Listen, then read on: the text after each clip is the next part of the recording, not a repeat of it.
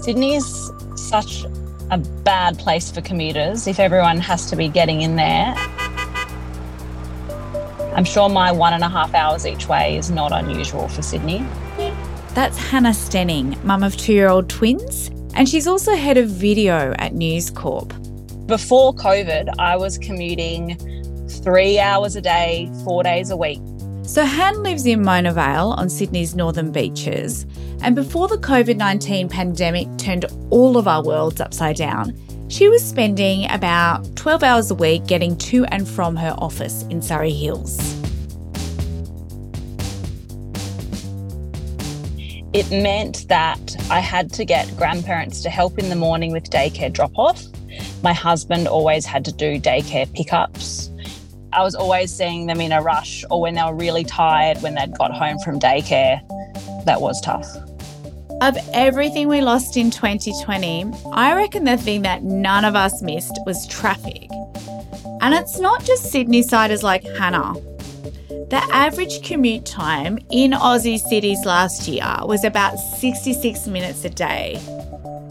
The way that I had to frame the commute was that it was just a trade off for living in a beautiful place. I didn't think about it too much. I tried not to get too down about it. It's just something that I had to do every day and I, I had to make it work. All those hours we spent just sitting bumper to bumper on a motorway, crawling along at a snail's pace.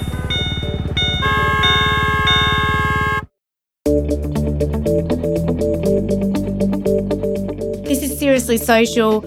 I'm Ginger Gorman, and on the podcast today, the traffic congestion solutions that experts have been pitching for years have finally come to fruition, and all it took was a global pandemic.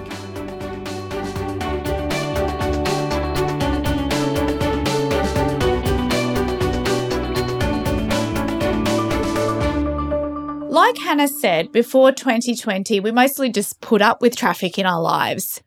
But for Professor David Hensher, he's known for a long time that something had to give. So, David's a transport economist, and what that means is he looks at the economic impact of things like commuting, traffic congestion, and working from home. Transportation has always struggled as a sector to contain or tame congestion. The way in which economists like me have been suggesting a way forward has always been rejected by politicians, namely to change the pricing model in the way we price the use of our roads. What do you mean by that? Road pricing is a framework in which we want to look to come up with a set of prices. For example, and the best one is uh, a, a distance based charge where for every kilometre you travel on the road when you are contributing to congestion, you should be paying for that. And at the moment, the way we price our roads, which is mainly through registration charges and a small amount of fuel excise, bears little relationship to the benefit that people get in congested conditions, which essentially means they're travelling for free in terms of their contribution to the cost of congestion. David's the founding director of the University of Sydney's Institute of Transport and Logistics Studies, and he's also a fellow of the Academy of the Social Sciences in Australia. And of course, like all of us, he understands that COVID 19 has been a global tragedy. But a lot of us have been able to find a silver lining. And for him, it's the fact that COVID 19 has been the catalyst for the biggest and the most effective policy lever on congestion in decades. Actually, probably the biggest ever. One of the unintended positive consequences has been a real experiment the opportunity to actually tame our traffic by simply implementing a working from home policy. We're going to come back to that in a moment, but I wonder if you could talk to us a little bit about the strategies that we used before COVID. What did governments and politicians normally do to try to stop so much traffic on our roads? Well, apart from improving the red or yellow or green signal on the traffic lights, they essentially are building more roads. And as the congestion gets worse on the motorways or the arterials, which are the main roads, people are jumping into suburbia to avoid that and, and clogging up a lot of the local residential streets. It doesn't really tame or reduce or manage the traffic congestion very well. All we're doing in building infrastructure is buying a few years of growth and we're back to where we started. Because if you expand capacity, it will be filled uh, as improved travel times are offered. And I'm not suggesting we should not improve infrastructure and build new infrastructure, but we need to price it appropriately. The simple rule is if you get a benefit, you should pay for it. But there's no way that there's going to be votes in making people pay more to use the roads and pay more to use their cars. Aha, well, that's the point. Uh, we have done a lot of research to basically agree with that point that we need what we call the hip pocket test. Can we come up with a pricing model that not only reflects the true cost of using the roads, but also one that doesn't make the costs worse than they are at the moment? The best example is if we were to reduce or eliminate registration charges, which have no relationship to use, and introduce a use related charge which varies according to the level of congestion, and we've promoted five cents a kilometre in peak periods, then we would start to find, and please trust me on this because we've done the calculations, is that in Sydney, the great majority of people would not be financially worse off. Surprise, surprise, eh? Ask people to do the calculation. Ask them how many kilometres they do in the peak. So we'll tell them the peak, 7 till 9 in the morning, 3 till 5 in the afternoon, say. Multiply by 5 cents, compare that with half the registration charge, and most people will be surprised that they're no financially worse off. But, and this is the important thing, we're sneaking up on them, Ginger, and we are showing them that they can have a 10% improvement in travel time. Politicians tend to like it when we value expensive things that boost spending in our economy. But time is a commodity too, and it's a really valuable one for individuals like Hannah Stenning. 100% time is my most valued commodity. All we have is time, time that we focus on our work to achieve what we want to achieve and you know make money as well and time that we have with our family and you can't get it back. Once it's gone it's gone. I mean imagine how many more hours i would have been able to not be rushing with my kids to get them ready in the morning um, and how many more hours I would have been able to exercise or go for a swim in the morning or just do something that you want to be doing.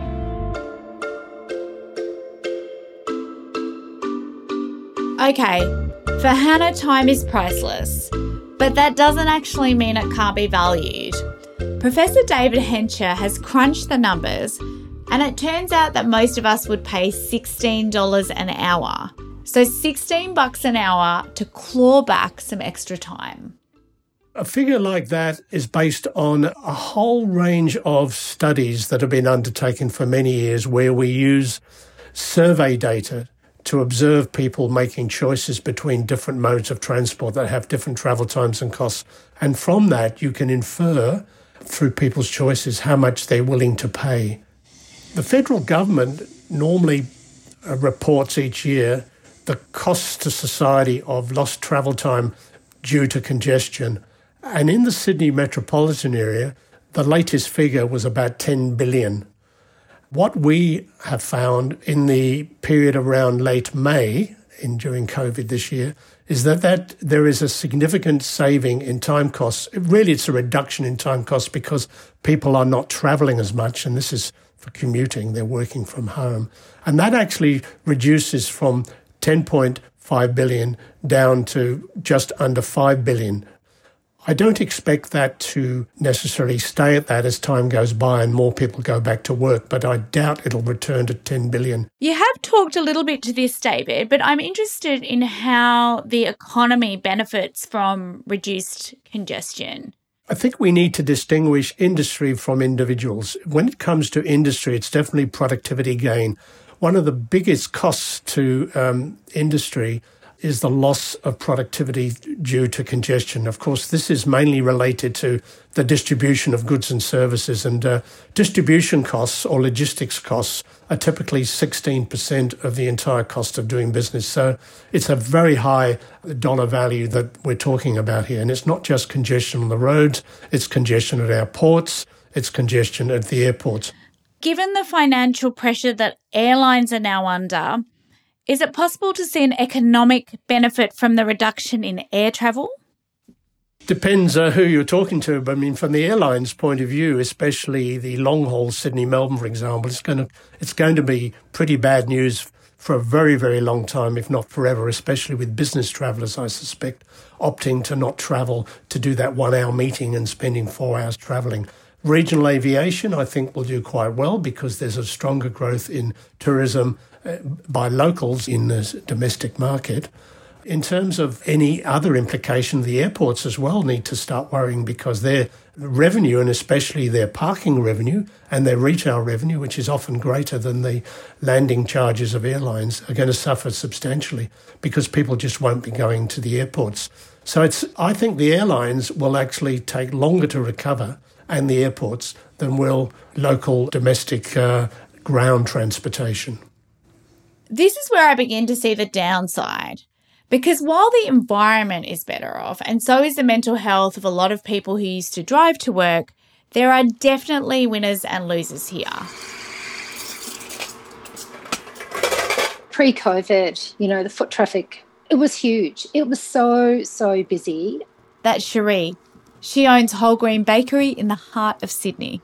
We would be, as a 60 seater, full the entire time. And now, with the restrictions, we were closed for six months. We've reopened with the restrictions. We're now a 28 seater. In the beginning, we were pretty quiet. You know, we're hardly seeing anyone walk by. But we've seen that change definitely over the last five weeks, six weeks now, where the city has become a lot busier. So I'm assuming more people are catching public transport more people are coming back to work in their offices. But, you know, I don't expect it to be back to normal as far as trade till, you know, perhaps early next year. And there's also the matter of public transport. How has it been impacted and how sustainable is a publicly funded transport service if the public just doesn't use it? Here's Professor Hensher again. It's been hit seriously bad we're talking about uh, 30% of what it was before, or sometimes worse. It's slowly creeping back, but there's still a problem with the messaging of public transport as being not that safe from a biosecurity point of view, even though we know the risk on public transport, especially wearing a mask, is very low indeed. And what happens to public transport when people don't use it? Have we got all these empty trains and empty buses heading into the city centres? It's a good point. In fact, I'm very proud to say that with the exception of West Australia, we have maintained the same level of service throughout the pandemic. West Australia reduced the off peak.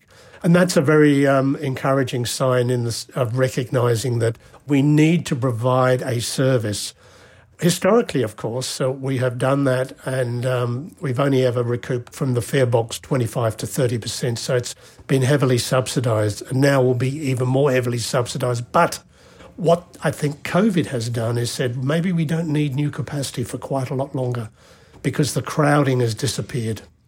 How willing are taxpayers, though, to fund a service that fewer and fewer people are using, especially if so many of us are permanently going to be working from home at least a few days a week? Well, they might be more critical than they were in the past, but they've been subsidising it in the past as, as well. In fact, what, one of the great stories we like to share with people is that the people that are the greatest beneficiaries of heavily subsidised public transport are the relatively high income workers in the CBD, because that's where the services are much better. So you could say that the lower income people have been for many years cross subsidising the relatively higher income people. It hasn't changed. You could say it's got worse. How does work from home and COVID impact the CBD of our cities? That's a great question. And Ginger, I'm so glad you asked it because I think there's been some commentary in the media that's totally misleading, especially from the Property Council, which is saying we all need to get back to working into the CBD to make it lively again and to support businesses. And while I'm not disagreeing with the general tone, I do believe that we're going to see no more than an 80% return at any particular time of day, which is still good for all those businesses that rely through the supply chain on commuters to go purchase coffee, go to the shops, restaurants, and so on. But I honestly believe that there'll be increased staggered working hours and people starting to work at home one or two days a week, spread through the week. And that's a good thing because that will take pressure off the CBD in terms of the need to support transport to and from it. So, sorry, guys in the property council, I know you're going to suffer because your rents might have a bit of a hit. And already small, medium, and even large enterprises are starting to say, we don't really need all that capacity anymore because we won't be having people in the office at the same rate, even with staggered working hours. A very important point as well. The new idea of an office location is actually an office in a house. The surveys hot off the press today showed that nearly 75% of the people in our surveys either have an, a separate office or are currently building one because they think that's the future. And that's what I've got, David. I've worked from home since 2015 when I was made redundant by the ABC, and I have a bedroom that is turned into a gorgeous office overlooking my garden. Couldn't be happier. Even residential um, construction organizations now are building in an office in all the new designs, something that was always an option. Now it's not. It's part of the selling unit. So I think this is going to have a big impact on the property developers in terms of where they prioritize. And I suspect that the rates or the rents will drop in the CBD, but they will not necessarily be filled by those who would have liked to have been in the CBD when the rents were higher, simply because they do not need that space. Of course, while every cloud has a silver lining, that doesn't mean we want that cloud hovering over us forever. Eventually, the world will find a way to either live with or eradicate COVID 19. So, what becomes of our most effective congestion relief once the lever is pulled back? Well, first of all, it won't return to pre COVID almost forever. Now, what does forever mean? At least uh, in our lifetime, next 50 years maybe. I just don't think that will happen because people are seeing the virtues of working from home in terms of avoiding a long commute, improved well-being, especially now that kids are back at school, and generally speaking, employers are supporting it. And that's really, really important. It's not just people wanting to work from home, it's employers saying it's not a bad idea to some extent. That's my favorite language, by the way. It should all be put in the context of to some extent. Both the public and policymakers have really had their hands forced by COVID, if you like. This was a huge external shock that changed all of our lives. But I'm wondering if you think there will be the political will now to enact more policies or further policies that reduced congestion? This is the big question now. The state government authorities, like Transport for New South Wales and TMR in Queensland, are definitely looking at ways in which they can take advantage of the new normal as it's coming with lower congestion and lower crowding and they are working through that. It's a little bit early to say what their response would be. But I do know in Queensland, for example, government is saying that one of their objectives is to maybe have one in four people working from home at any one time during the week. That's phenomenal. I think also what governments should be doing is to work closely with industry to encourage them to see working from home as compliant with their sustainability charters. And many big organizations have sustainability charters, but have never done anything with them because they don't know what to do with them. And here's an opportunity. David, I know one of the things you're really passionate about is diverting money from these huge road building exercises and pumping that money into much smaller projects in communities. Could you explain that to me? One of the things that COVID has done is a lot more activity occurring at the local or suburban level. What this means is that travel, especially um, what we call non commuting travel, local travel, is growing. And this means that the benefits of investing in improved infrastructure locally are likely to be far greater than they've ever been before. And the best examples are improved walkways and, and um, doing something about cycleways. Infrastructure Australia, while supporting this, is somewhat limited in their ability to promote these solutions because they only are interested in projects which cost 100 million or more. Many of these small projects are far less expensive, even though you could be spending 100 million spread around the country, but individually they're nowhere near that. And as a consequence, they don't really get the equal treatment that large projects do. And we know that the benefit cost ratios will be much higher because the costs are much lower. And I can just imagine if we've got beautiful footpaths and cycleways in communities all over Australia, that is also really going to add to people's quality of life. It is indeed. It, it generates uh, health benefits and well-being. And generally, as people are working from home, they're getting out more and more during the day, even if it's just a pop up to the shops or a bit of exercise, and not, by the way, being less productive at work. And um, th- they will benefit.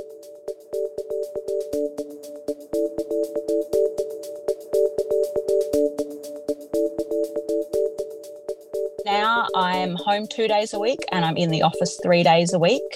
The difference is that I now drive to the office. So that means my commute is 45 minutes each way instead of an hour and a half each way. Having that extra bit of balance and having those days at home where I could really focus on work without any distractions, but also pop down to the beach at lunchtime, go to the gym in the morning, pick the girls up from daycare. I can drop them off in the mornings and I don't have to rely on family to pick up all the pieces so that I can go to the office every day.